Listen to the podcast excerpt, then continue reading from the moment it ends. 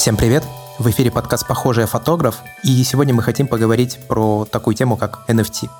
Потому что мало чего понятно на самом деле. Читаешь новости, какой-то токен, кто-то какие-то картинки продает, кто-то на этом зарабатывает, какие-то новости смешные бывают, и такой читаешь, думаешь, какая-то глупость, сейчас все сдуется. И вот чтобы лучше в этом разобраться, мы пригласили в наш эфир гостя, журналиста Султана Сулейманова, который как раз сейчас активно изучает тему NFT и готов рассказать о ней подробнее. Как всегда, этот подкаст для вас проводит три человека. Это я, Андрей Брешников, и мои постоянные соведущие Георгий Джеджея и Иван Вонченко. Всем, ребята, привет. Доброго утра. Мое почтение.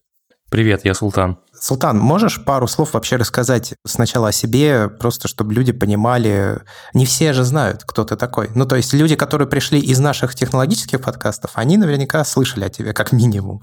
Но у нас и много фотографов, и мы будем стараться сегодня обсуждать тему NFT, ну, мы дадим какой-то базис, я думаю, потом все же уйдем в сторону арт-работ, э, мира искусства, и как NFT там применяется. Но сначала пару слов вот о себе, просто чтобы люди понимали, что кто. Я журналист по призванию, не по образованию, правда. Но да, я 10 лет пишу в основном о технологиях, об интернете и так далее. Когда-то в Ленте.ру, потом в T-журнале, потом в Медузе и даже Тинькофф журнале. И в последнее время я начал копаться в около криптанских темах, как это называется, из такого профессионального интереса. Не интереса в том, чтобы, не знаю, купить какие-нибудь говнокоины и быстренько заработать на яхту, или продать NFT и заработать на яхту. Хотя хотелось бы, может быть, но для начала нужно было понять базу. Я более-менее ее понял и понял, что я не тот человек, который сможет, в общем, быстро на этом заработать. Даже просто заработать, не знаю, миллион на э, покупке каких-то коинов, которые взлетели на миллион процентов, это надо быть особым типом человека, мне кажется. Вот, э, поэтому я больше теоретик. Понятно, что я там из интереса создал одно NFT, купил одно NFT, потратил несколько долларов на эту историю, но я тут не буду выступать с точки зрения человека, который, а, заработал много, или, б, пытается сейчас толкануть вам товар и вашим слушателям, и поэтому ходит везде, знаешь, светит лицом, чтобы все знали, что вот он, Челси NFT, давайте пойдем купим его работы. Вот, я тут теоретик, и на самом деле маленький каминг сегодня первый раз, когда я, наверное, вслух про это разговариваю, Поэтому у меня ощущение, что я ничего не знаю, ничего не помню, сейчас все напутаю, и слушатели скажут, ай-яй-яй, Султан, ты ничего не понял. Но надеюсь, что так не будет. В принципе, все базовые вещи технические довольно понятны, довольно просты. И, как мне кажется, весь такой wiggle-wiggle, вся болтушка начинается в сфере применения NFT, в сфере того, какие смыслы в это закладываются, почему люди готовы в это вкладываться, почему скептики в это не верят и так далее. Вот эта часть, мне кажется, она более такая интересная и дискуссионная, ну, я думаю, что мы к этому придем. Слушай, ну ты вот ты сказал, что на пару долларов всего там накупился, и это на самом деле гораздо больше, чем подавляющее большинство людей, которые рассуждают в NFT, потратили. так что все в порядке. Это на один доллар больше всех вместе взятых в этом подкасте, по-моему. ну, на самом деле, это правда очень сильный порог. Во-первых, тут надо понять, на какой площадке этим заниматься, потому что у всех на слуху площадки типа OpenSea Foundation, где в основном торгуют с помощью эфиров, самой популярной криптовалюты, связанной с NFT, в частности, ну и так довольно популярной, второй после биткоина. И в этих площадках есть проблема того, что очень многие работы стоят очень дорого, плюс даже если ты нашел дешевую работу от никому неизвестного человека, ты, скорее всего, заплатишь от, не знаю, 20 долларов до 200 за то, что называется газ-физ. Это стоимость транзакции, которая просто болтается туда-сюда в зависимости от того, как много людей прямо сейчас пытаются провернуть транзакции в том же эфире. А я пошел в менее известную платформу с гораздо менее известным блокчейном, менее известной криптовалютой, которая называется Tezos. Она там стоит реально несколько долларов за штучку, то ли 5, то ли 10 сейчас. Проблема еще и в том, чтобы занести эти деньги на свой криптокошелек. Вот это огромный порог, огромное препятствие, потому что, ну, окей, да, 10 долларов я готов потратить для эксперимента или 5 долларов. Но дальше ты должен найти криптообменник, зарегистрироваться, прислать им свою фотку с паспортом, дождаться, пока тебя авторизуют, занести туда деньги. У них есть какой-то кулдаун период, то ли сутки, то ли трое, когда ты не можешь эти деньги тратить. Потом ты их можешь перевести на свой криптокошелек, который ты до этого заведешь, не потеряв пароль от этого криптокошелька. И после этого эти деньги упадут тебе на кошелечек, и ты можешь ими начать распоряжаться. И вот это вот реально, ну, квест на несколько дней. Уже представил себе криптообменник, знаешь, как светящаяся надпись. Криптообменник, это ты имеешь в виду биржа? Платформа, которая меняет твои реальные деньги на твои виртуальные деньги. Ну, смотри, это ты как так сразу зашел, типа, вот мы уже покупаем. Нет, давай сначала, что вообще такое NFT? Можно сейчас бросаться словами смарт-контракт, э, протокол и так далее, но по сути NFT – это метод записи в блокчейн уникальной строчки или уникального куска данных. Что это могут быть за данные, неважно. А блокчейн что такое? Блокчейн – это, это к нашему другу Вастрику, да. Короче, блокчейн – это такая глобальная база данных, большущая, хранящаяся на куче компьютеров, благодаря чему ты не можешь перезаписать что-то в старых данных, в которых хранится куча транзакций, куча каких-то данных, таких публично доступных, но при этом явно подтвержденных, что они не меняются постфактум, после записи. И то ты можешь туда записать, не знаю, Георгий владеет картинкой или Георгий владеет султаном, неважно что. И после этого, если мы договоримся, что эта запись что-то значит, то Георгий начнет владеть султаном. И потом Георгий может продать этот кусочек кому-нибудь другому, Ване. Уже Ваня будет владеть султаном, и вот этот, если мы все еще договорились, что это работает, то эта транзакция, она будет э, тоже всем видна, во-первых, а во-вторых, она будет почему это называется там невзаимозаменяемый, что именно конкретно эта продажа этого султана означает передачу прав на султана. Ну, здесь как бы очень простая, как мне кажется, по крайней мере, очень простое противопоставление, что есть взаимозаменяемые токены, это вот просто любые эфиры, ты можешь просто купить 100 эфиров в одном месте, передать мне 50 эфиров из другого места или вернуть им 100 эфиров, которые ты добыл из другого кошелька. И это все как бы не важно, это все одинаковые штучки. А если ты купил запись, что Георгий владеет султаном вот в этом месте, о котором мы договорились, то это не взаимозаменяемая вещь, потому что ты не можешь пойти и в другом месте купить запись, которая также звучит, и сказать, слушай, ну я же уже купил кусок султана, типа, что ты выпендриваешься? Ты же договорился с кем-то, что ты Ладно, я, кажется, сложно загоняюсь. Как говорит Антон Поздняков, э, объясни, как будто мы все тут три э, Марго Робби. Три Марго Робби? Ого. Сейчас мне надо переодеться тогда. Да, вот представь, что ты объясняешь нам. Да что ж вы так эту Марго Робби бедную-то? Может, она вполне умная? Это сексизм, да, какой-то. Ну, э, на самом деле, примерно на таком уровне только могу объяснить, поэтому все нормально. Ладно, попробую я взять на себя бразды правления криптохрени, объяснение криптохрени. Давай. Крипто, вся история берет такое вот, так сказать, совсем откатываться в доисторические времена. И был какой-то остров или что-то такое, какое-то племя, которого были камни. Вот и камни это их была валюта. Вот такие огромные булыжники, или там булыжник поменьше, может быть. Ну, в общем, в целом это камни. Чтобы обозначить, кто владеет камнем, на камне делали запись.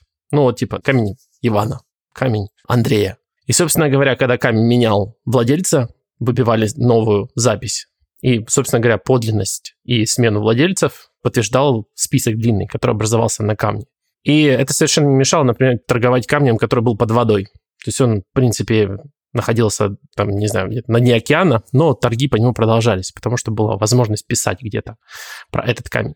В принципе, технология блокчейн, это вот все взяли вот эту идею и перенесли в цифровой мир. Я где-то читал, я помню, было объяснение в какой-то борде, что типа это распределенный дневничок, где каждая запись э, подписана специальным кодом, хэш-кодом. Ну, что-то, в общем, да, как-то типа того. Ну, чтобы это работало, грубо говоря, на больших масштабах, должно быть такой распределенный реестр.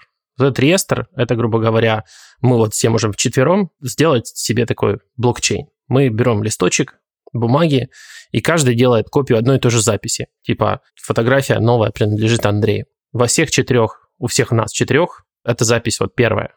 Андрей владеет, собственно говоря, чем-то. И потом, если нам надо сменить владельца этой фотографии, то нам всем нужно договориться и одновременно сделать эту запись во всех реестрах. Собственно говоря, в каждом нашем листочке мы должны заменить владельца. Это не позволит никому не подделать свой листочек. То есть, если листочки не будут сходиться каждый раз, когда будет проверяться владелец, то грубо говоря, владелец не поменяется, правильно? То есть Андрей дальше не может снова дописать, что владелец все еще он, показать свой листочек, вот смотрите, если он не будет сходиться со всеми нами. Собственно говоря, вот так вот строится цепь блокчейна. Каждая последующая запись содержит куски, которые связывают ее с предыдущей. И невозможно взять и поменять где-то там в прошлом кусок на что-то новое. И, собственно говоря, так вот можно записывать владение чем угодно.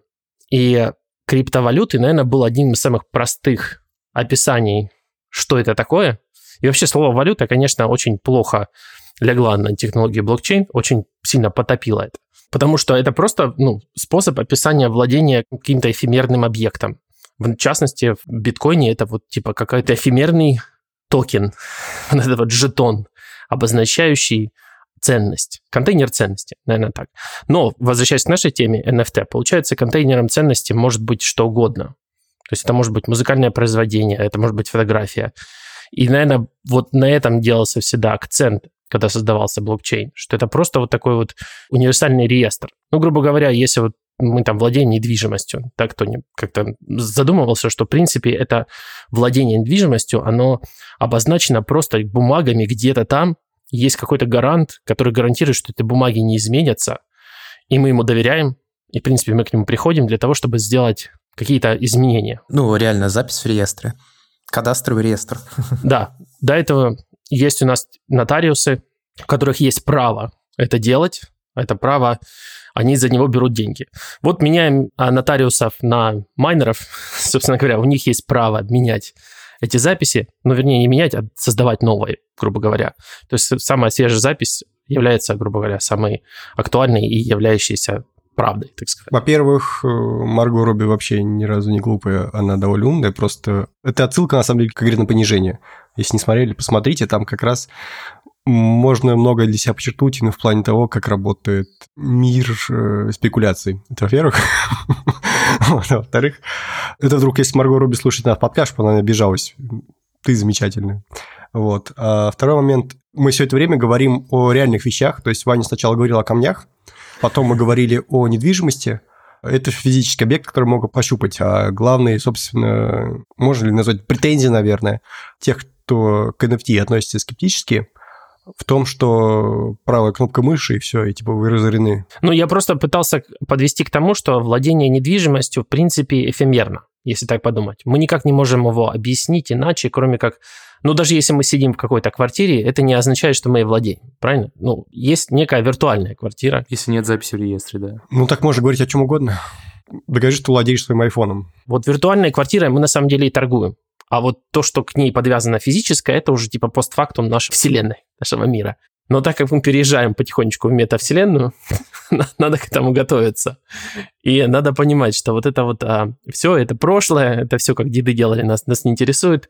А мы будем зарабатывать страшные бабки, и мы будем продавать за миллионы наши JPEG, просто потому, что у них такая же ценность, как и у физических объектов. И эту ценность может обеспечить технология блокчейн в связи с тем, что она является неким таким универсальным реестром, который управляется, ну, не будем говорить, что он управляется полностью искусственным интеллектом, но он управляется алгоритмом, а не каким-то там правительством или каким-то органом, которому есть какое-то публичное доверие. Не знаю. Грубо говоря, настолько глобальным, насколько это может быть сделано вообще в нашем мире, потому что, ну, не знаю, например, собственность о квартире кого угодно из вас, чтобы подтвердить здесь, в Канаде, это будет целая прямо целая песня.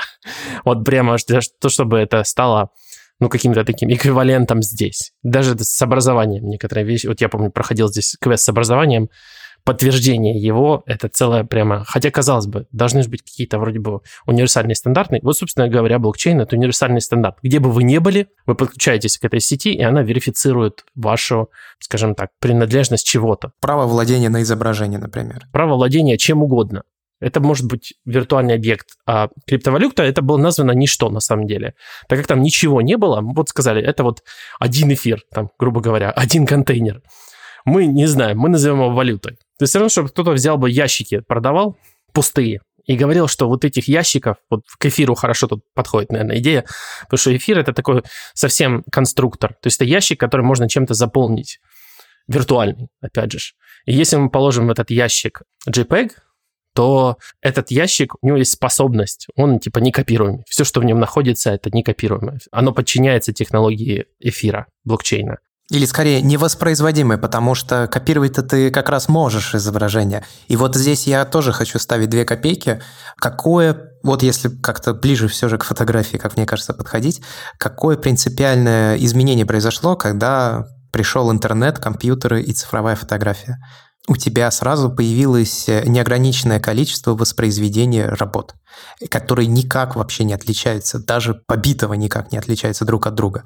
Это было невозможно в мире до этого, потому что любые фотокопии, то есть когда ты делаешь отпечаток, они все равно будут отличаться. И как раз все вот эти истории с лимитированными изданиями, определенным количеством подписанных работ и прочее, прочее, прочее, оно как раз отсюда и пришло, собственно.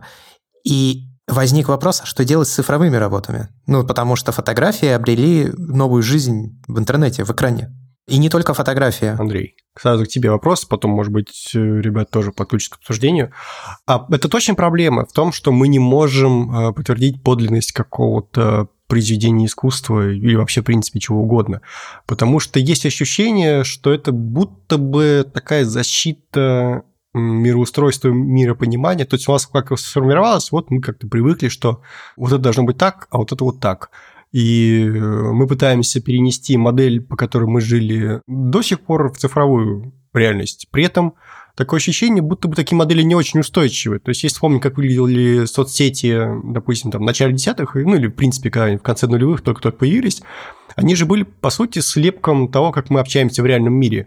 В тот же ВКонтакте вспомнить, то есть была стена, ты мог где-то что-то написать, у тебя были новости, где твои друзья что-то публиковали. По сути, это было реально отдельное мероприятие, когда ты выходил онлайн, это было то же самое, чтобы выйти в подъезд и начать с кем-то там общаться, правильно?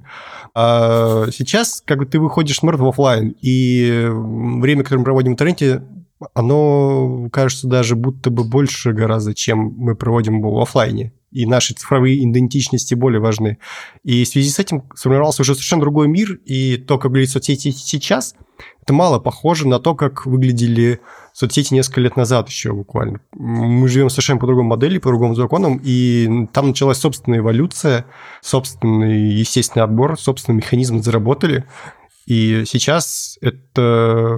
Вот представить себе, допустим, в начале десятых, там, в конце нулевых, что мы будем бороться за то, чтобы нашу фотографию просто увидели наши друзья, что мы будем ставить ссылки в комментариях э, в Фейсбуке якобы это помогало большему количеству людей увидеть э, наш пост, что мы будем в Инстаграме ставить какие-то через черточку, через э, хэштеги слова, чтобы наши фотографии хоть кто-то увидел, что мы будем наливать трафик с других соцсетей в YouTube, чтобы у нас э, ролик хоть кто-то мог увидеть, в том числе те, кто сами сказали, что да, мы хотим видеть ролик этого человека. И видно, что размывается потихонечку наша модель общения, перенесенное из реального мира в цифровой, становится чем-то совершенно самостоятельным, чему аналогов в реальном мире нет.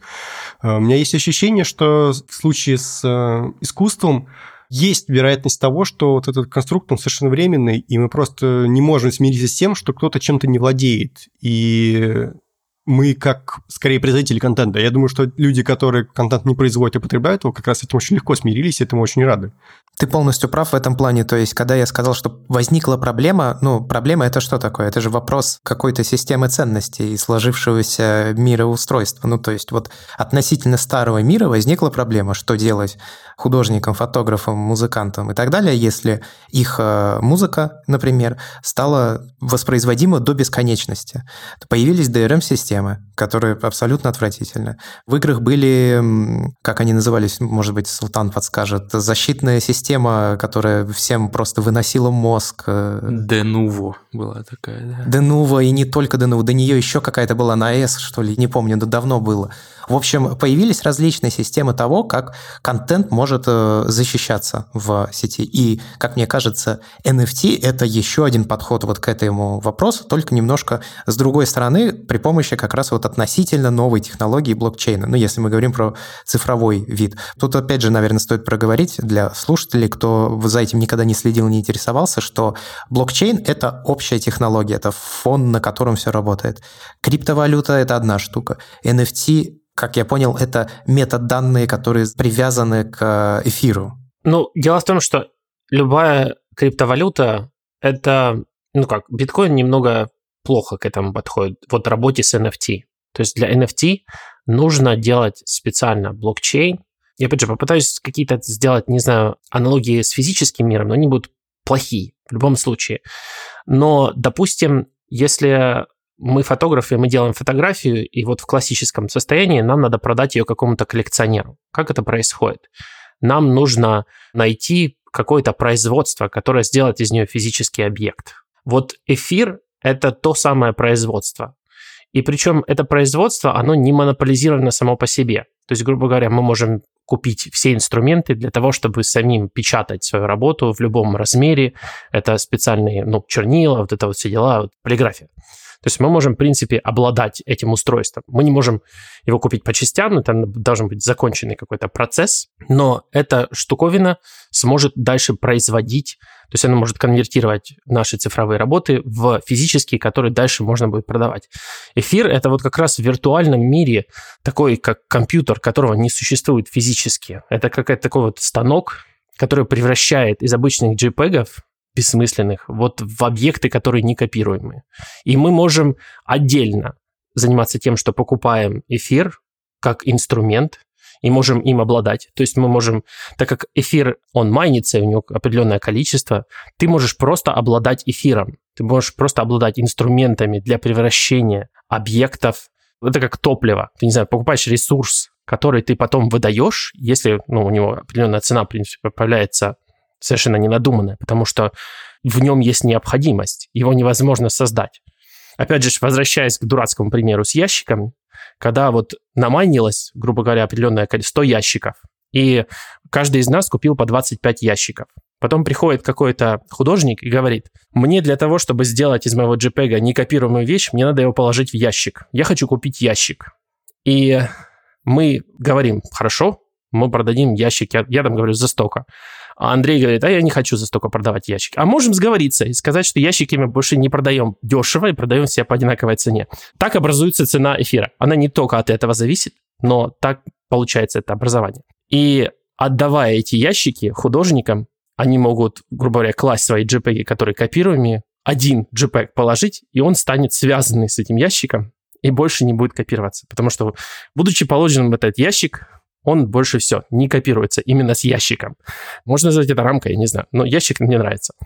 Собственно говоря, цена на эфир вот будет отдельно, потому что это именно та криптовалюта, которая так умеет. Она умеет быть ящиком, она умеет менять свое состояние. Биткоин так не умеет. Хотя они обе являются вроде как криптовалютами. И тот же, как ты сказал, Султану, второй, который Тезер они используют, или как он там называется, второй? Тезис, да. Ну, много разных. И Solana еще есть. Да, который просто сейчас дешевле, так как на нем не работает много всего, кроме NFT. Я так понял, что он, ну, как бы спрофилировал себя и продал себя вокруг именно NFT, и пока как бы нету такого востребованности в этих ящиках. Но их строго ограниченное количество. У эфира есть еще много разных других применений. Кроме того, что он может быть, грубо говоря, бэкбоуном или технологией, которая подкрепляет что-то другое. И поэтому это такой универсальный ящик, и когда ты владеешь эфиром, ты можешь либо отдать его на NFT, либо на что-то другое, либо вообще просто сидеть и ждать, пока он поднимется в цене, потому что другим он нужен для того, чтобы наращивать свои, там, не знаю, рынок NFT. То есть рынок NFT не может наращиваться быстрее, чем, скажем, есть эфира. И эфир, там, не знаю, будет маниться с определенной скоростью. В общем, это два таких мира, которые интересно пересеклись. И в целом, вот Георгий сказал, что он новый мир, там, новая виртуальная вселенная.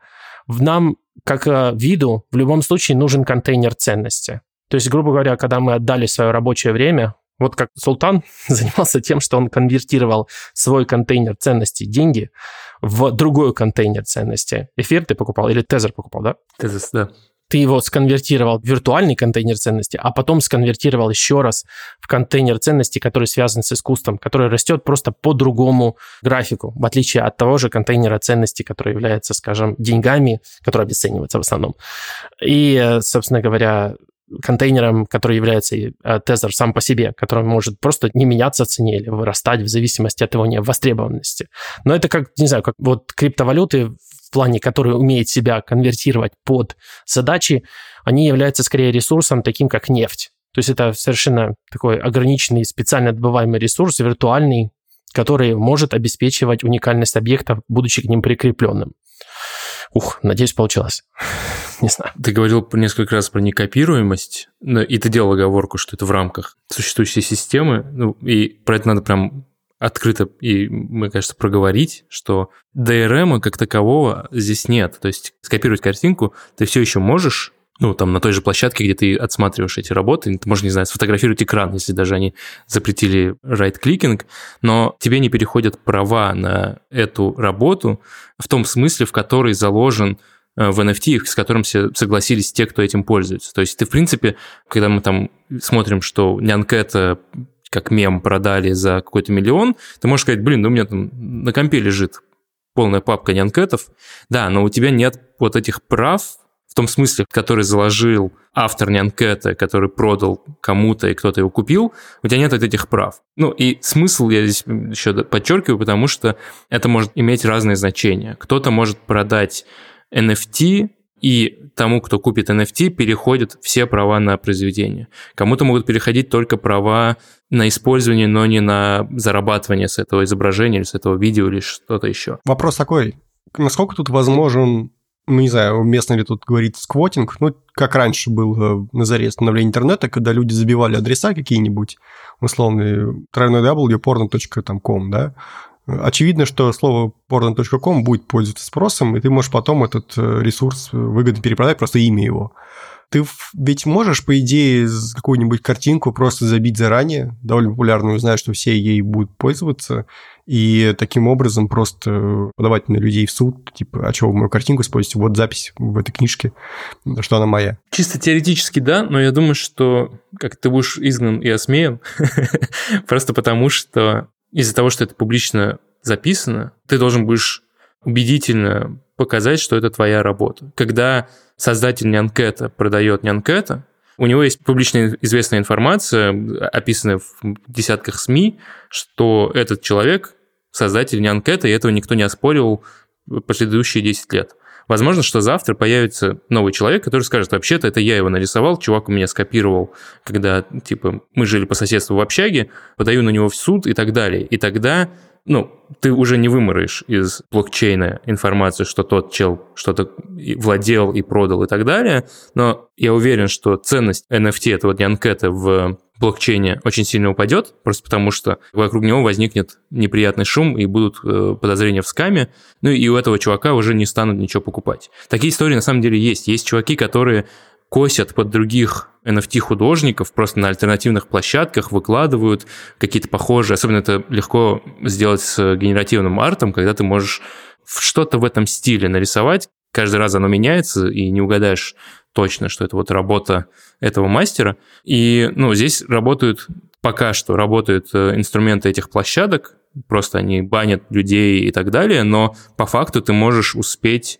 ухватить какое-то количество бабла, просто в момент, когда тебя разоблачат, ты уже перестанешь иметь какой-то интерес для покупателей. Да, кстати, вот интересный момент, который Султан заметил, даже если суд выиграет, этот чувак из общаги, и постановлением суда надо будет изменить владельца, это нельзя сделать. Если вот нынешний обладатель добровольно, скажем так, не заменит имя владельца, то никакой суд это никак не, не обозначит так как вот этот вес этой сети, блокчейна, грубо говоря, будет утверждать, вот владелец – это человек. Но тут интересное будет столкновение, потому что, допустим, этого немкета начинают использовать где-то в рекламной кампании. Конечно же, постановлению суда, наверное, в нашем физическом мире дадут предпочтение, так как еще не убедили мы достаточное количество людей, что на самом деле юридическая ценность обозначена вот в этом NFT. Но наверное, мы на пути к этому. Ну, то есть, не знаю, сложно сказать, что можно вот какую-то работу продать только в NFT и вот сказать, что я ей обладаю. Кроме как сделать это еще в физическом мире, наверное, как-то закрепить за собой эти права надо бы тоже, наверное. Ну, пока, мне кажется, нужны какие-то пересечения, ну, в смысле, что, условно, тому, кто купит NFT, мы еще и договор пришлем, подписанный, что мы передаем все-все-все права или какие-то права.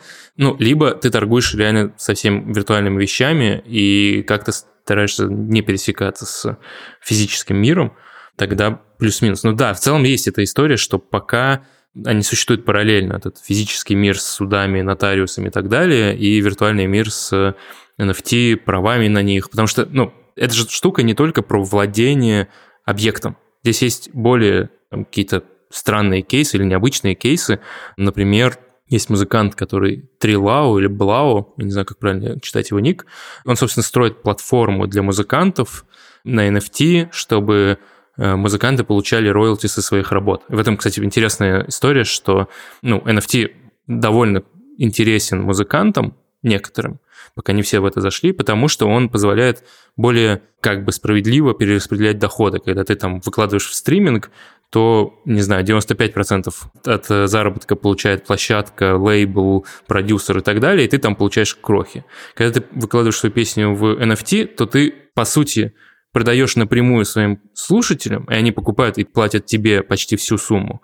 Но в чем это отличается от того, чтобы просто прийти, не знаю, на горбушку выложить диск и сказать «купите», тем, что ты можешь еще и в контракте, то, что называется смарт-контракт, прописать роялти от перепродажи. И когда новый владелец перепродаст твою песню еще кому-то, тебе упадет там 10-20, сколько ты договоришься, процентов от вот этой суммы новой сделки.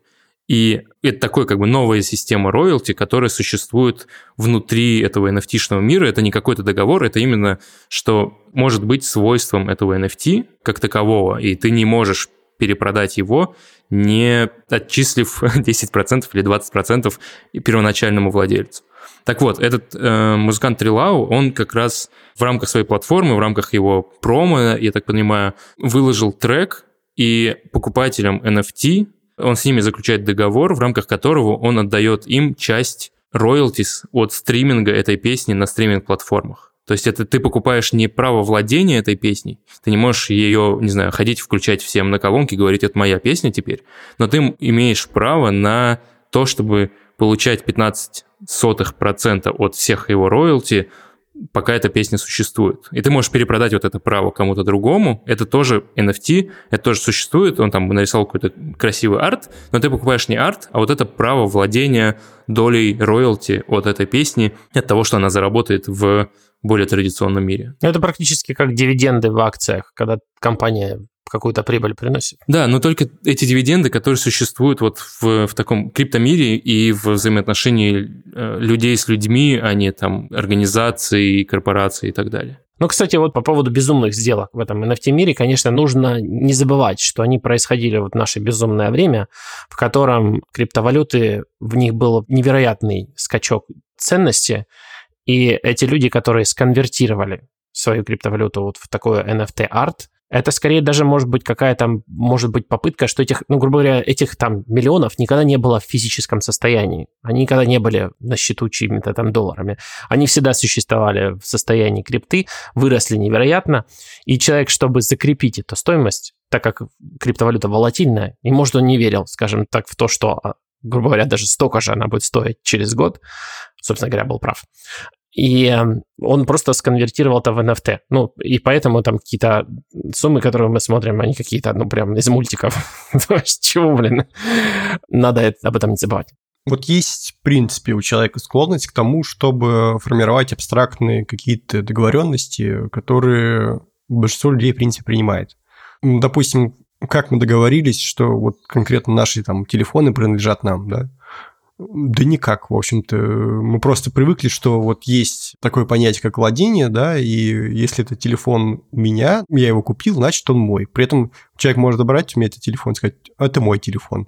А как я докажу обратное? На нем же нет никаких э, биологических факторов. У него нет ДНК. Вот. Ты его купил, в принципе, само понятие владения, то есть как понять, что что-то твое. Просто вот потому что мы договорились, что у людей, в принципе, есть понятие собственности, что наше владение простирается за пределы э, нас самих, нас как биологических особей. Даже если у тебя не сохранилось чека и всего остального, никто не подойдет, тебе просто не сберет телефон, не скажет, что это твой телефон. Ну, такое может быть, в смысле, что это его теперь телефон. Такое возможно, но это будет признано воровством или грабительством потому что мы так договорились, как сообщество. То же самое, в принципе, и с ценными бумагами. Мы это после шоу э, обсуждали, кстати говоря, подписывайтесь на наше после шоу, если нет, там много всякой годноты. Мы как раз это после шоу обсуждали, что есть э, рынок ценных бумаг и есть для людей, которые выросли не в капиталистическом обществе, э, непонятное такое явление, как стоимость акций. И оно ведь тоже эфемерно. То есть э, компания Apple, допустим, стоит, сколько он там сейчас, полтора триллиона, два триллиона стоит. И цена может э, резко измениться просто того, что Тим Кук скажет, что все, мы теперь, короче, больше не выпускаем айфоны, мы теперь будем выпускать э, вязаные шапочки. Цена после этого рухнет, но при этом те же самые заводы, те же самые станки, все то же самое, оно, в общем-то, сохранится. Это будет все та же компания. Просто вот мы договорились о том, что эта компания существует, что люди, которые в ней работают, работают на одну компанию, что эти люди производят э, вполне конкретные вещи, что они будут производить. И эти вещи, которые он будет производить, они будут отлично продаваться и э, распространяться среди других людей. Так будет в будущем. И именно это обозначает цена, собственно, этой компании.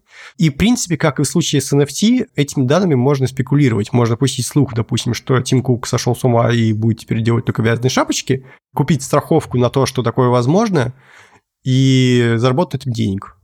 Случится самая игра на понижение. Еще, собственно, я предвидел эту отсылку, поэтому упомянул это заранее. То есть это в целом в нашей природе. Э, договариваться об каких-то абстрактных сущностях и добавлять им ценность. Почему Монолиза имеет ценность? Конкретная Монолиза. Но автор уже не напишет вторую? Точно, гарантированно. Мы договорились о том, что его работы ценны. За этой работой стоит э, какая-то история, очевидно. Ну, потому что это старая работа. И есть возможность подтвердить ее подлинность при помощи различных спектральных анализов, э, которым пользуются вот эти все люди. Есть, соответственно, рынок арт-критики и в том числе музеи, которые определяют, ну то есть если музей к себе, как правило, работу забирает, то она становится ценной. Опять же вопрос, да, в том, насколько ценна, то что в музеях на самом деле огромное количество работ, но далеко не все из них Монолиза. Да, ну, то есть утилитарного какого-то значения у этих произведений искусства нет. Это не находится где-то внизу пирамиды Маслоу. Мы не можем прокормить этой Монолизой э, тысячу человек если только продадим ее. И то благодаря тому, что вот у нее есть своя собственная ценность. Так всего к чему подвожу? На самом деле NFT – это ведь не какое-то новое изобретение и не делание денег из воздуха хотя в какой-то степени так оно и есть, но мы должны просто признать, что мы, как вид, какая-то биологическая сущность, в принципе, склонны к тому, чтобы придавать ценность абстрактным вещам. И, э, возможно, это делает нас людьми. Потому что животное не будет ценить э, Монолизу. Тоже, кстати говоря, не факт, но для примитивных организмов такую оговорку сделаем. Для плесени не существует ценности у Монолизы, она ее съест. Может быть, там для козла какого-нибудь, если его пустить в Лувр, он тоже все сожрет. Но мы, как человеческий вид, э, в принципе, склонны придавать ценность абстрактным вещам, и мне кажется, это заложено так глубоко в нас, э, что такие явления, как NFT, все равно и дальше будут возникать, и нам на самом деле, наоборот, помогает какой-то четкий инструмент, который эту ценность как-то фиксирует. В случае с NFT это вот как раз блокчейн, в случае с артом это было гораздо сложнее. Я уверен, что есть случаи, когда подлинник был определен неверно, то есть копия была принята за подлинник. Так что в этом смысле, наверное, даже продвинулись. И, наверное, говорить о том, что это все раздутая фигня, ха-ха-ха, правый клик мыши, все, моя картина у вас, наверное, неправильно все-таки. Ну, кстати, пока Георгий говорил, я полез читать новости про то, что выложили в NFT постеры Дэдпула. И я пошел посмотреть, как они там продались, и они очень плохо продались. И мне кажется, это еще история, что сейчас все пытаются конвертировать в NFT, не очень понимая, я тоже не то, чтобы все до конца понимаю, чему интересно существовать как NFT, чему не очень интересно, что несет за собой какие-то последствия, что не несет. Ну, потому что месяц назад была новость, что агентство Associated Press выложило совсем исторические фотографии как NFT. И дальше у тебя возникает просто вопрос, и чё? что это дает мне как владельцу исторической фотографии, которая уже там была на миллионе выставок и так далее, и так далее, типа владение NFT этой фотографии. Особенно если оно не дает мне права, не знаю, эксклюзивно распоряжаться этой фотографией, запретить всем ее показывать. То есть здесь как бы очень такой пока, э, хоть это и кажется, что мы к чему-то договорились, мы договорились довольно с такими размытыми условиями, размытыми рамками, и есть такой какой-то поток, как мне кажется, все пытаются сейчас прогнать через NFT, просто посмотреть, какие применения, какие подходы люди найдут к тому или иному. Потому что есть более-менее понятные вещи, даже если говорить не про арт, а вот там есть специально блокчейновые игры, которые продают куски земли, как NFT. Ты можешь купить себе кусок земли, построить себе там виртуальный домик и показывать на нем свои другие NFT.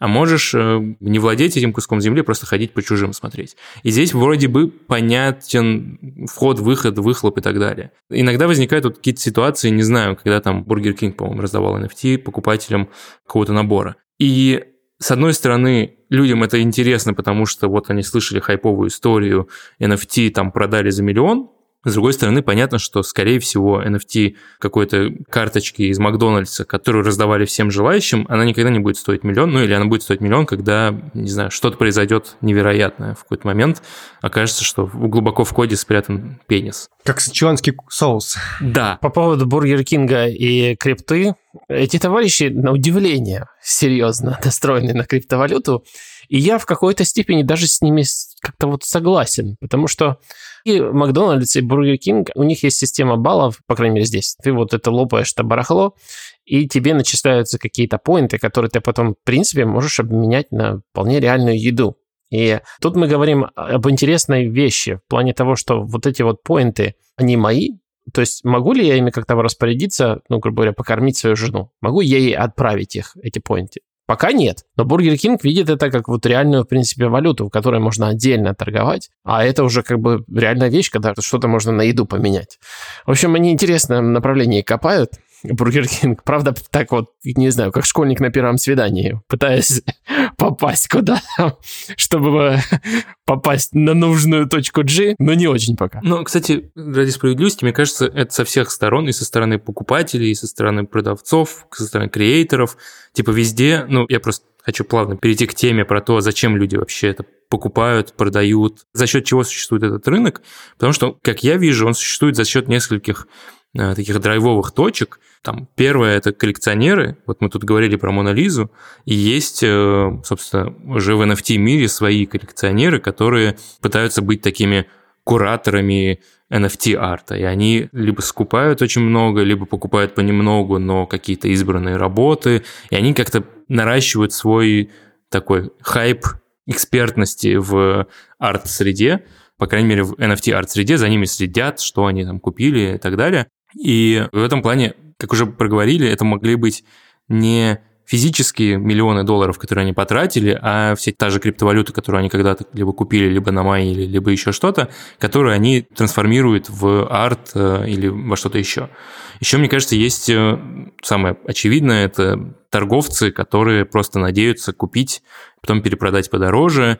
Здесь как мне кажется, во многом благодаря им появляются какие-то супер громкие заголовки про супер дорогие сделки, просто чтобы они пытаются таким образом надуть цену тому объекту, который они купили, или той коллекции, которую они купили, чтобы потом скинуть ее подороже. И были такие истории, когда какой-то NFT стоит не очень дорого, потом он резко вырастает в цене, происходит какой-то хайп, его что-то скупают, скупают, продают, Потом проходит несколько месяцев, и ты смотришь на его цены, и они ниже, чем были изначально. То есть тот финальный покупатель, он уже вообще ничего не, не может отбить, он как-то выставил за спасибо эту работу, лишь бы от нее избавиться и как-то жить дальше. Но какие-то торговцы на этом хорошо заработали, скорее всего. Слушай, мне кажется, и с реальным миром тоже очень легко представить все такие явления условный какой-нибудь товар начинает пользоваться спросом, и резко начинает дорожать. Самый первый пример, который мне почему-то пришел в голову, это уги, которые когда только появились, там в начале десятых годов, они стоили копейки, ну, по тем временам, ну и по нынешней, соответственно, тоже.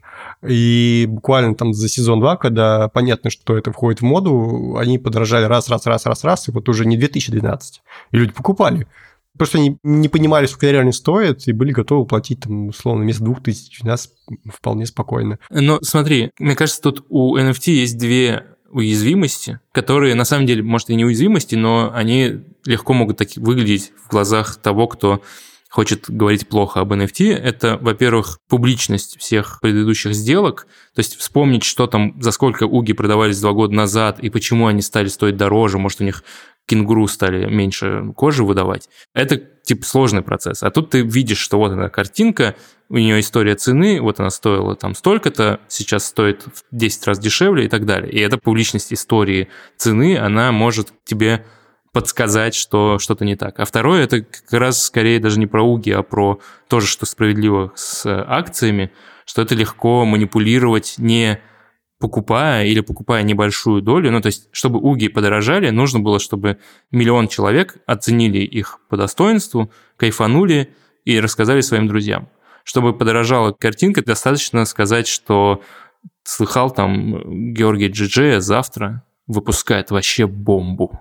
И все такие, блин, надо купить его старую работу, потому что завтра бомбанет, и они будут стоить в тысячу раз дороже. Есть прекрасный пример, как геолог могу привести его, это алмазы которые на самом деле не настолько нужны людям, сколько люди готовы за них платить. И это как раз пример спекуляции, благодаря которым э, ценность повысилась. Известная история, это не какая-то теория заговора, что э, компания De Beers спонсировала фильм э, «Бриллианты навсегда». Еще, например, тут можно, наверное, вспомнить тот факт, что люди раньше не дарили обручальные кольца с бриллиантами. То есть раньше это были просто кольца, а, с какого-то момента, в том числе благодаря Мерлин Монро, который тоже что-то с этого поимел, наверное.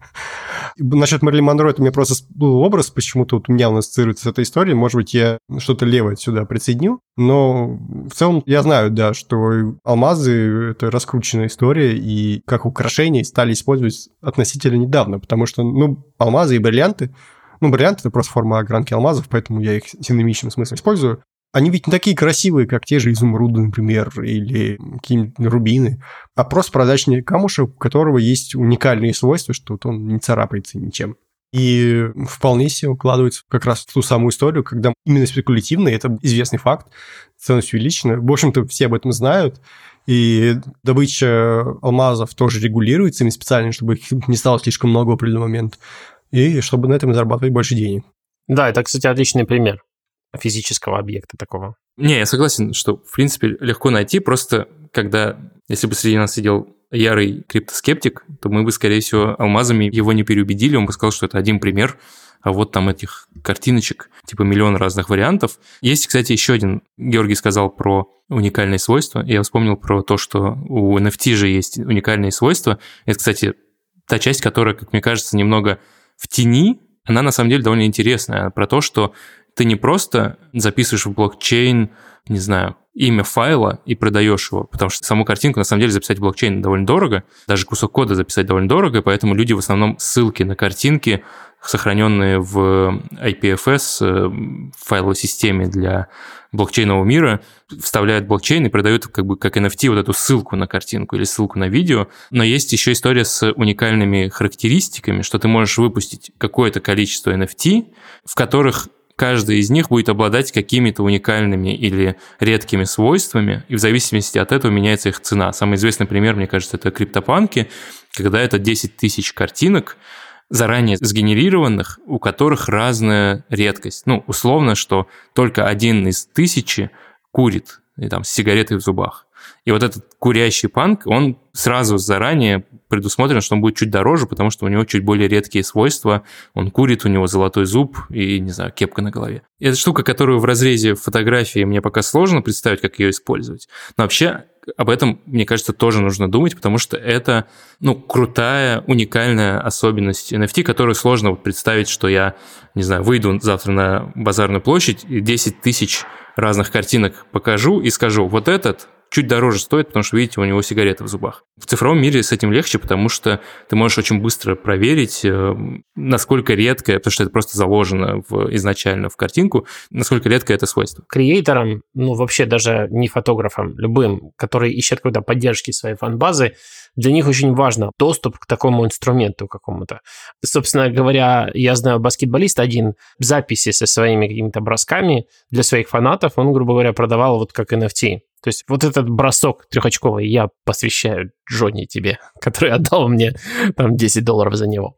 Грубо говоря, это такой способ фандрейзить, наверное, самого себя. И взамен люди получают какую-то часть тебя, которая впоследствии с твоей карьерой может дорожать, дешеветь или, ну, как бы с ростом твоей популярности. Я не знаю, в таком духе. Я правильно понимаю, что NFT еще может быть использовано как средство борьбы с э, дипфейками и ретушью. То есть мы сделали фотографию, допустим, какую-нибудь спот-фотографию, э, сразу хоп, ее в NFT, и э, все дальнейшие коллажи с этой фотографией, ну или то же самое с видео. Допустим, мы сняли видео, сразу его записали как оригинал, как подлинник, и потом все, что делается потом, мы говорим, а это все на самом деле фальшивка, вот на самом деле запись в NFT, и вот на самом деле подлинник.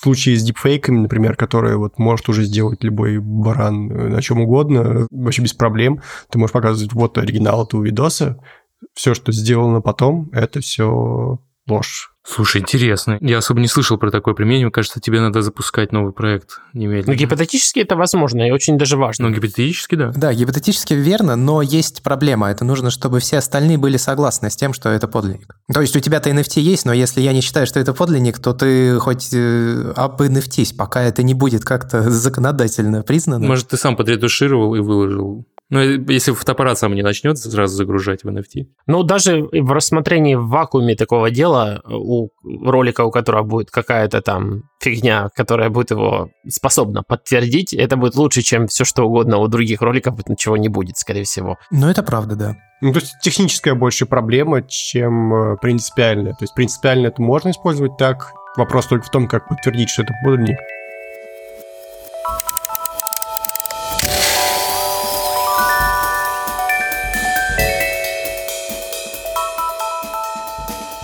Вот, Султан, у меня для тебя вопрос в плане, если вот я сделал фотографию, и я хочу ее сконвертировать в NFT, как это, как процесс выглядит? Ну, это на самом деле не очень сложный процесс для тебя как создателя работы, потому что уже есть платформы, много разных, тебе не нужно что-то изобретать, тебе, по сути, нужно три вещи. Сама картинка, ну или объект, тут может быть э, вариация.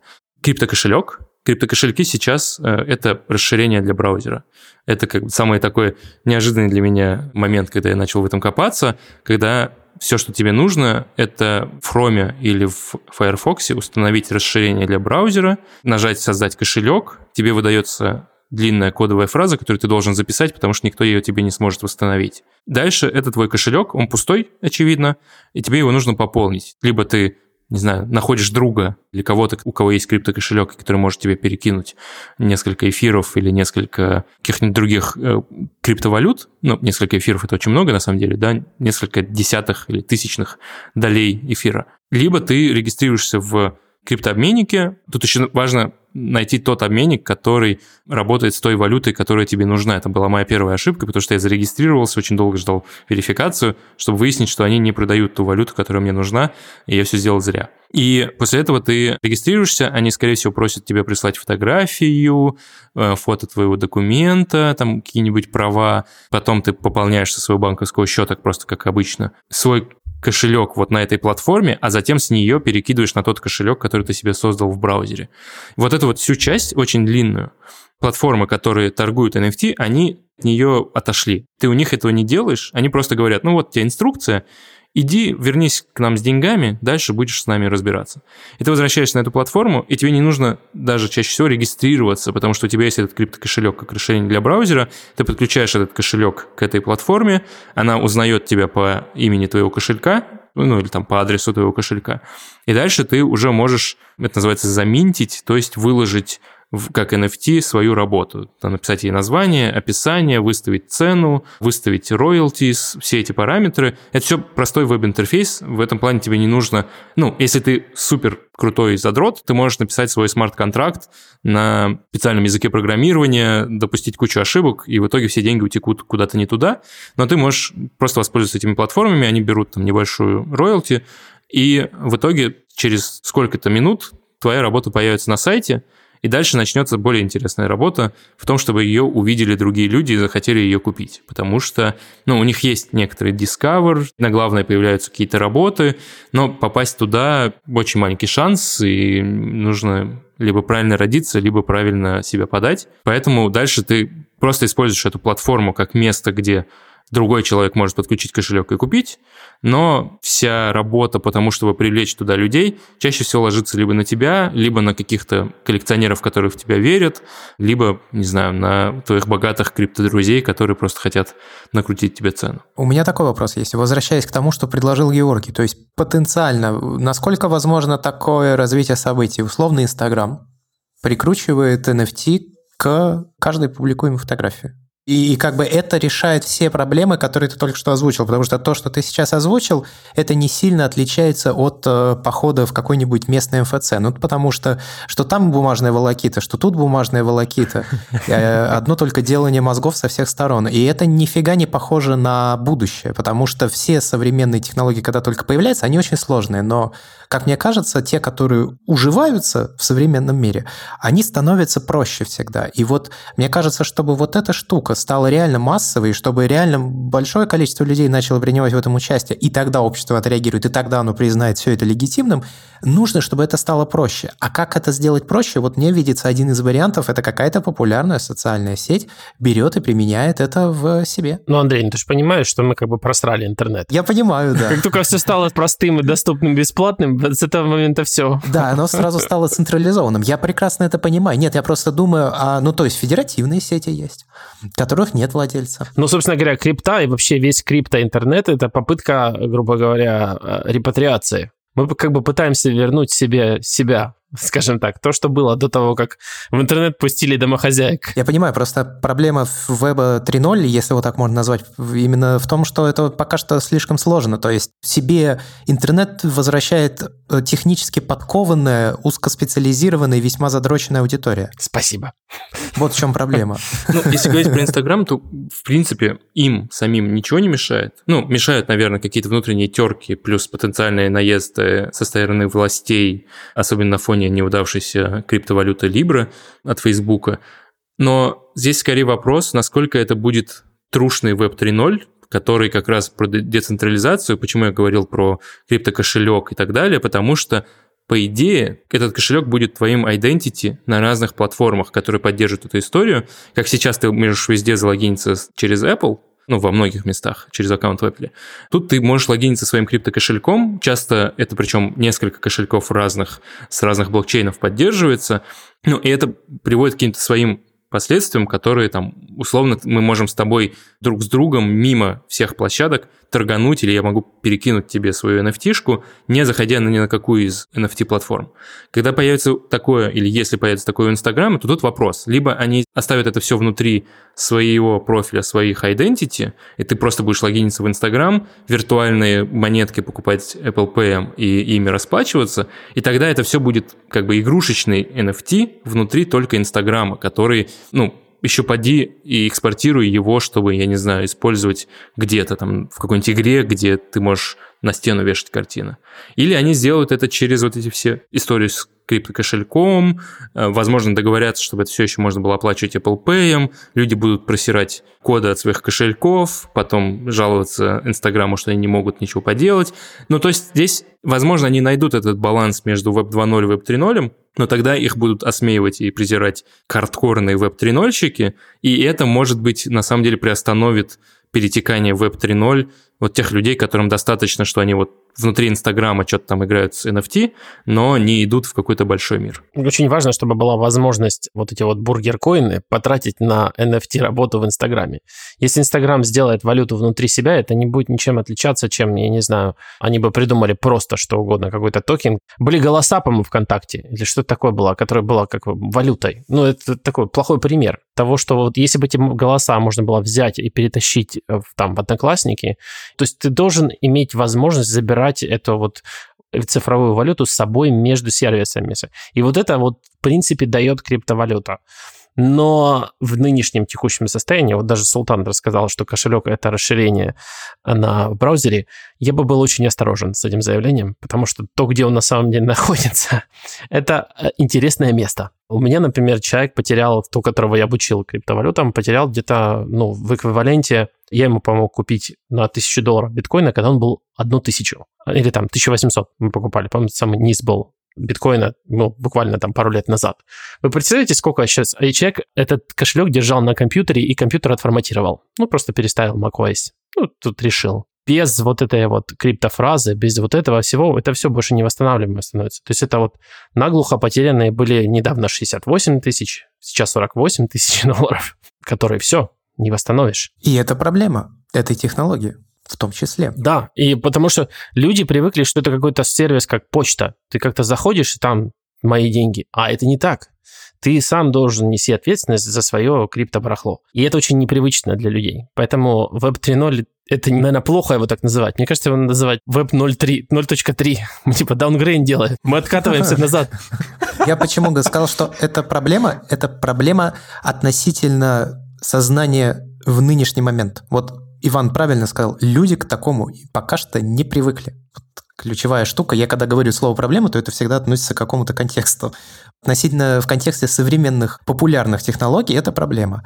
И возвращаясь немножко назад, э, вот когда, Султан, ты говорил про внутреннюю валюту NFT внутри Инстаграма, но ведь так и будет. Если это будет, то, скорее всего, будет так. Я почему про это вообще заговорил? Это к недавнему заявлению Facebook о том, что они теперь, значит, метаверс-компания. Я не знаю, но э, я пытаюсь всегда с ушей лапшу снять, когда они говорят про общий вот этот все мир, это так, пока это внутри метаверса, который Facebook предлагает, и поэтому он и хочет его всем предложить. Но я не думаю, что другие компании будут как-то не поспевать за ней. Они будут точно так же пытаться свой метаверс пропихнуть. И будет у нас несколько больших метаверсов, которые в определенных местах будут пересекаться.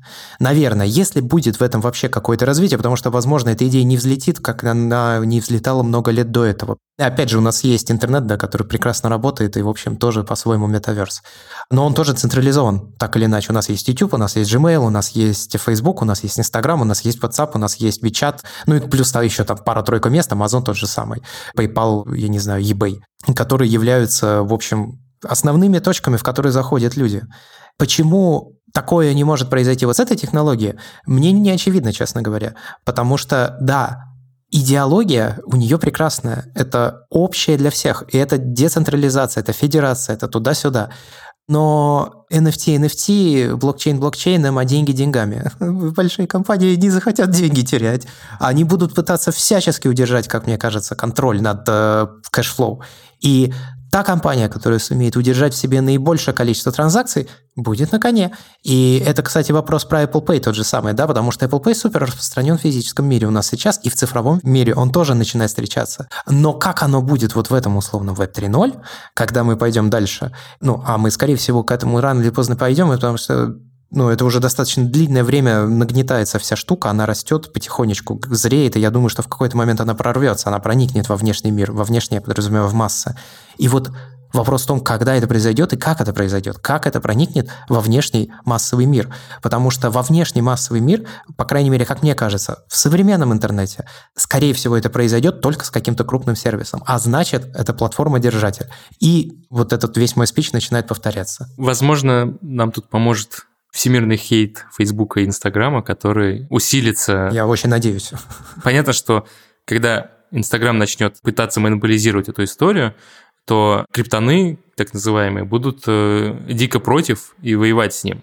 Но и здесь вопрос такого массового сознания. Оно поверит Инстаграму или оно поверит криптонам, которые тоже сами по себе, типа, такие сомнительные репутации, такая будет война двух фандомов, когда надо выбрать из меньшего зла и, и к чему-то следовать. Но на самом деле я сделал чуть назад. Ваня упоминал, что человек потерял криптокошелек, потому что потер файлы, а у меня была ровно наоборот ситуация. Она не про такие большие суммы, но я когда-то 6 или 7 лет назад купил кусочек биткоина, и я купил на какой-то очень сомнительной платформе, которая просто существовала.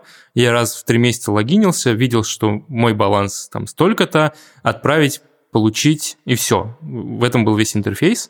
Но, к счастью, там была возможность при регистрации скачать э, резервные эти данные, резервную строку. И месяц назад, когда совсем уж биткоин дорого стоил, или два месяца назад, я зашел на эту платформу, а оно не логинится, она сломалась окончательно, потому что, я, мне кажется, я был последним юзером этой платформы. И вот здесь я очень сильно порадовался, что я скачал этот файлик, что у меня есть эти резервные строчки, с помощью которых я просто смог привязать этот свой кошелек к другой платформе и там видеть свой баланс и там, иметь возможность распоряжаться. Вот эта часть Web 3.0 мне очень понравилась, что умерла платформа, но мои средства, которые я заводил с ее помощью, остались, потому что это мой кошелек, а не мой аккаунт в этой платформе. Ну, понятно, что эта ситуация гораздо реже, чем ситуация людей, которые выбрасывают жесткий диск с миллионом биткоинов, но здесь, да, нужна какая-то ответственность в итоге. Это очень непонятная до сих пор для людей идея о том, что с уничтожением носителя, на котором находится биткоин, грубо говоря, он исчезает. Да, и холодный кошелек. Вот это магия просто. Да, в этом и есть его non-fungibility, я не знаю, как это сказать. Вот хорошая статья была, Андрей кинул в чат, объясняется, почему это называется NFT, non-fungible token. Грубо говоря, доллар, ну, купюра доллара, это вот такой вот пример такого жетона, который, будучи уничтоженным, перестанет существовать. Все, ну, ты можешь сделать ксерокопию доллара, ну, это 100 долларов бумажки, но толку, это будет все равно не то. Можешь очень хорошую сделать, очень высоком разрешении, но есть способы подтверждения, что вот именно это и есть этот non-fungible токен. Вот это он жетон ценностей. У него есть способы защиты, которые его защищают от том, чтобы нельзя было скопировать, но ты его можешь уничтожить. И после этого он перестанет существовать, потому что его нельзя воссоздать, грубо говоря. Интересно. Noema, кстати, вообще прекрасный сайт. Это не криптосайт, если что. Это сайт с набором различных эссе. Я приложу ссылку. Я думал, что ты доллар припоминаешь как пример fungible токена, потому что если я дам тебе доллар в долг, то через два года ты мне можешь вернуть совершенно другой доллар, вообще в другой форме даже, и, там, монетками. И это будет все тот же доллар, которым мы с тобой расплачивались. А если я тебе дам оригинал работы, не знаю, Энди Уорхола, то вернуть мне другую работу другого Энди Уорхола ты не можешь, это будет немного другой токен. Ну, тут проблема в том, что я именно говорю о бумажке именно конкретной, вот именно конкретной физической объекте. То есть в нашем случае, когда я тебе передам доллар, я скорее тебе передам контейнер ценности, то есть а не саму вот эту вещь. Но уничтожив тот доллар, который ты мне дал, то, в принципе, вот именно конкретно того доллара больше существовать не будет. Но есть такой же эквивалент, ну, контейнер ценности, который, в принципе, одним и тем же служить в нашем воображении. Ух, сколько слоев.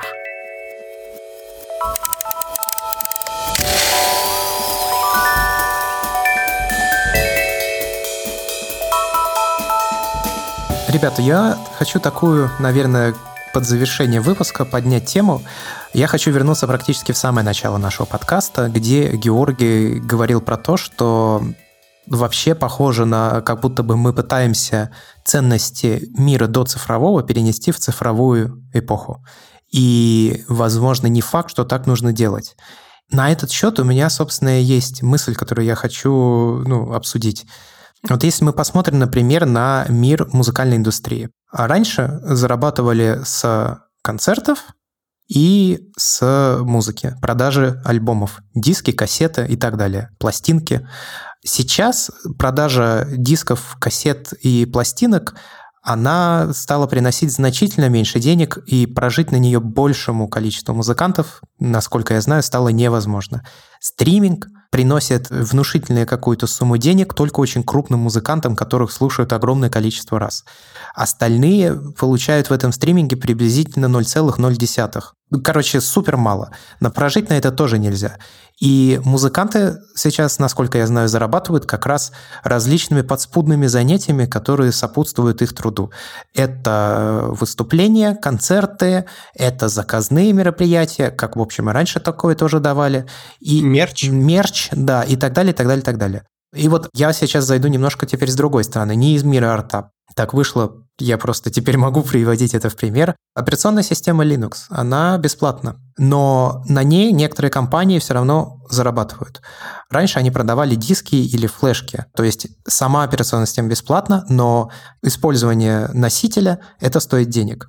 Они продают, э, если мы говорим про enterprise версии сборок Linux, то они продают техподдержку. Люди есть, которые зарабатывают на open э, source софте, то есть они делают э, программы бесплатно, но их могла нанять большая какая-то компания для того, чтобы они разработали конкретно вот эту софтину. То есть это ну, буквальная работа по найму.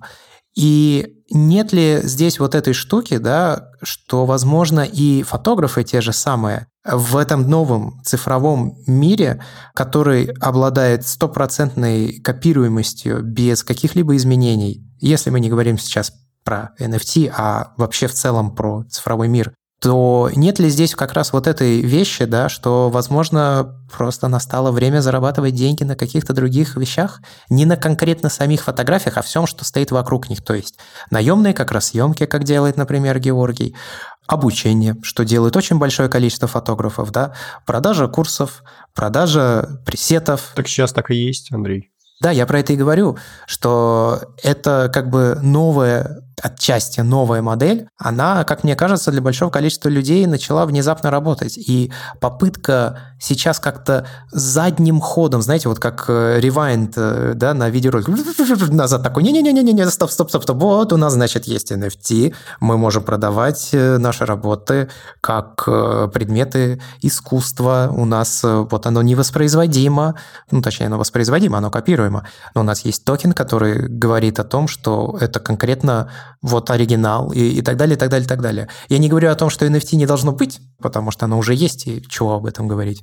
Я говорю о том, что, возможно, это действительно какая-то временная мера. Ну, я вступлю в защиту э, фотографов и вообще творческих людей. Мне кажется, и для музыкантов, и для фотографов, и вообще для людей, которые что-то производят творческое, идеальный мир — это где они смогут просто творить и не думать о том, где добыть бабла, кому там какой-нибудь заказик Конечно, сделать. это сильно ограничивает вообще.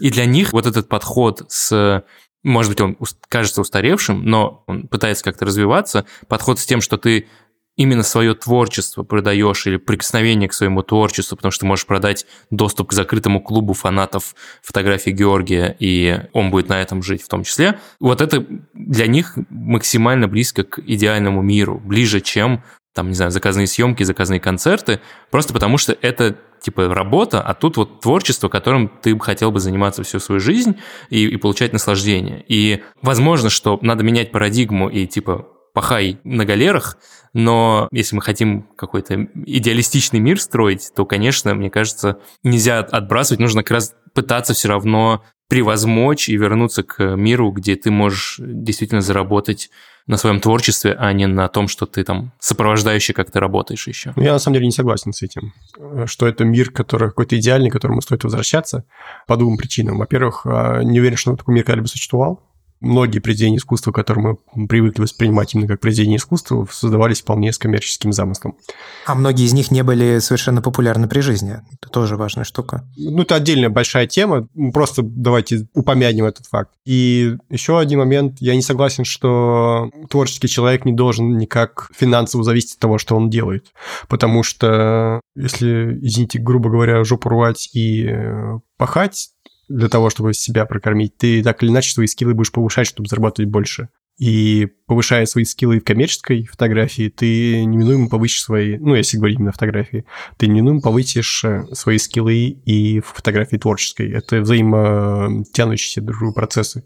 Прекрасно, я тоже хотел бы там, не знаю, фотографировать только птичек и на этом зарабатывать, ну, условных. Так, а мы же и говорили про желание, а не должен. Но я не уверен, что это бы меня творчески так же толкало, как то, что я был в свое время вынужден прогрессировать и технические, и эстетические фотографии, чтобы еще и продавать это. То есть, если ты научился снимать нормальных людей за деньги, то и ты и птиц начнешь со временем лучше снимать. И мне кажется, когда ты мотивирован исключительно тщеславием, то ты мотивирован не так сильно, как ты мотивирован еще и финансово. Ну, это сложная тема, наверное, для отдельного выпуска все же подкаста. Просто, мне кажется, это очень сильно от разных людей зависит по-разному. То, что у тебя, например, коммерческая сторона двигает творческую, это ведь далеко не у всех так. Ты же знаешь огромное количество фотографов, ну не вживую я имею в виду, а вот просто по каким-то работам, которые из года в год снимают одно и то же. Это никаким образом не растет и не отличается. И все. Я говорю, ну это для отдельного подкаста обсуждения. По описанию на меня похоже. Давайте подытоживать наш эпизод. Была одна еще тема, которую я изначально добавил в план и хотел обсудить, но, наверное, там особо обсуждать нечего. Просто я хотел заметить, что несмотря на то, что NFT — это цифровой токен, его получение весьма физично. Именно. Я как раз хотел закрыть своими жалобами о том, что мне, конечно, очень важно существование рынка NFT. Мне нравится, какой он сложный, гиковый, потому что служит фильтром, который, грубо говоря, не пропускает прям туда домохозяек совсем, но, с другой стороны, делает это очень узким таким клубом пока. И э, Другое, это проблема то, что эфир это вообще, вот как бы вообще очень плохая идея в нынешнем состоянии использовать его как бэкбоун для работы NFT, потому что он пока добывается на видеокартах, это все часы работы компьютеров, которые делают такую фигню и переводят электричество в такую фигню бессмысленную. У эфира была действительно идея, в которой можно будет использовать эфир, собственно говоря, для того, чтобы добывать эфир. То есть в какой-то момент вот это вот добывание на видеокартах должно остановиться, и вот мы все там купили эфира, И вот сколько эфира у нас есть, это и есть наши виртуальные мощности, наши виртуальные карты, видеокарты, которые добывают эфир. То есть эфир добывает сам себя на такой скорости вряд ли смогу это, конечно, объяснить развернуто. Даже если мне отдельный подкаст об этом сделать, я, наверное, все равно не смогу это объяснить. Но весь смысл в том, что это экологическая катастрофа. Все добывание всего криптобарахла, которое сейчас есть, и это, безусловно, поддерживать в текущем состоянии нельзя. Я читал добывание одной единицы эфира превышает зачастую энергозатраты некоторых городов. Ну, это что-то совсем преувеличенная история, но в целом, да. Сейчас с ростом сложности этого именно выглядит приблизительно так. Билибин в полярный день, наверное, не очень много живет. Траты электроэнергии космические, и что с этим делать вот в нынешнем виде этой технологии, ну, непонятно. Это просто надо запретить в нынешнем виде. Ну, как бы, я надеюсь, что а, Грета доберется до ферм с биткоина. Экологичный биткоин. Ты доплывет. На чем он там плывет? На, с парусами, наверное. Коровы будут майнить эфир. Ну, коровы тоже не очень экологичны. Но, не, есть такая история, и это открывает не только возможности прогрессированию эфира, но и дорогу другим блокчейнам, более environment-friendly, которые, в общем, появляются довольно активно. И эфир просто плохо и как бы чисто финансово на самом деле тем, кто это делает, потому что он требует слишком больших затрат на транзакции. То есть ты, чтобы выложить свою работу, часто должен заплатить э, чуть ли не больше, чем стоит своя работа, если ты недорого хочешь продать. И это тоже отталкивает, и может это и хорошо, что это отталкивает, и заставляет людей задуматься о более безопасных и недорогих альтернативах. Слушай, ну в арте также, на самом деле. Ты не можешь просто взять и продать свою фотографию, прийти в какую-нибудь Третьяковку, повесить свою фотку с котом и сказать, давайте, покупайте. Там тоже есть э, довольно длинные, если если не финансово, то репутационной много работы нужно проделать для того, чтобы попасть на этот рынок и что-то на нем зарабатывать. Собственно, на мой взгляд, это и есть работа, то есть э, процесс творческий тоже как бы работа, да, ты там организуешь, снимаешь и прочее, но на самом деле работа, она вот в этом. Ты подаешься на конкурсы, ты пишешь различным людям, ты ходишь на портфолио ревью, ты пытаешься заработать себе имя, и вот так вот постепенно, постепенно, постепенно ты, значит, раскатываешься поднимаешься по вот этой лестнице и взбираешься по ней вверх. Ну вот, в общем, да. И вот это как раз работа. Ну, в нашем подкасте, где мы интервью брали у Медведева, по-моему, там это очень хорошо рассказано о том, как вот работа проходит путь от просто нажатия затвора и до, собственно говоря, объекта, который арт и продан. Это ого путь. И в выпуске с эм, Николаем Дмитриевым, когда мы обсуждали печать, тоже мы эту тему затронули. Что такое тиражность? Э, в принципе, NFT тоже можно сюда подвязать, что какое-то количество, может быть, подлинников, допустим, там не одна фотография, и все, вот э, именно она является. Можно это потихонечку и на тиражность раскатать, допустим, присвоить. Можно ли, кстати говоря, один токен присвоить нескольким работам? Нет. Это весь смысл, в общем-то, его. Он один на одну работу. Ну, допустим, там где-нибудь э, прописать в коде, что вот пять работ может таким быть. Ну, вообще, да, действительно, не очень понятно. Нет, это один токен за одной работой. Ну, хорошо. Ну, то есть тиражность тут вряд ли может получиться использовать. Нет, но вообще смарт-контракт можно написать так, чтобы это могло быть тираж. Но это же нужно, чтобы и остальные были с этим согласны. Ну, не остальные, а первый покупатель, который увидит смарт-контракт.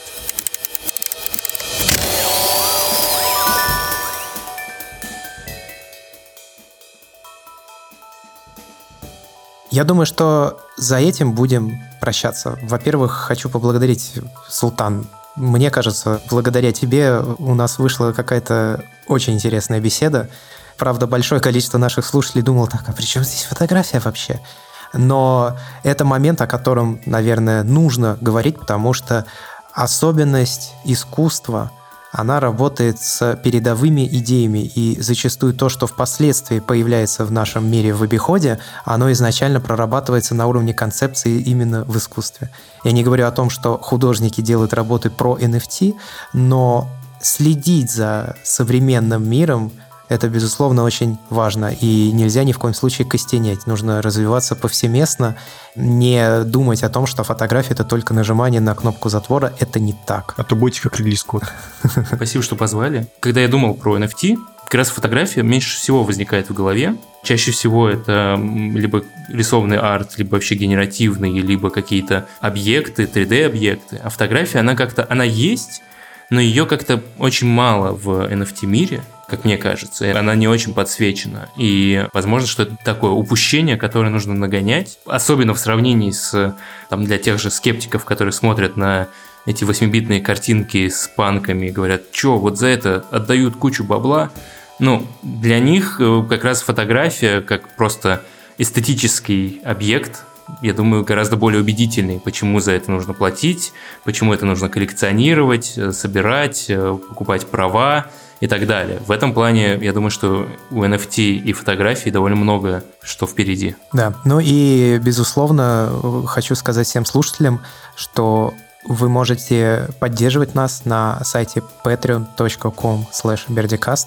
Там есть отдельный тариф, э, который называется «После шоу похожий фотограф», где вы получаете доступ к дополнительному аудиоконтенту, который мы записываем не только на тему фотографии, и, наверное, даже чаще не на тему фотографии, но какие-то дополнительные закулисные разговоры, обсуждения каких-то инструментов и в том числе всего остального прочего, что только может прийти в голову, вот эти обсуждения происходят там, и они доступны за дополнительную плату. Это поможет подкасту развиваться, нашему звукорежиссеру оплачивать его работу.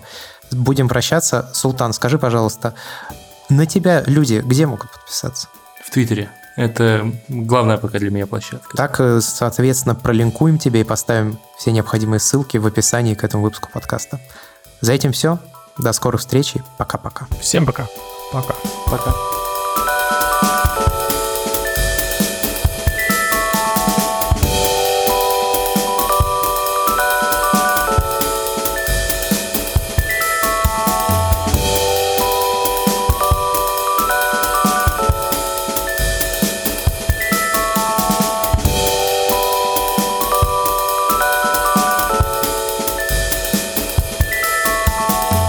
Можно я с вами сначала поделюсь э, кратко? Я, короче, вообще для рекламной интеграции в Бердикасте мне прислали ноутбук Asus.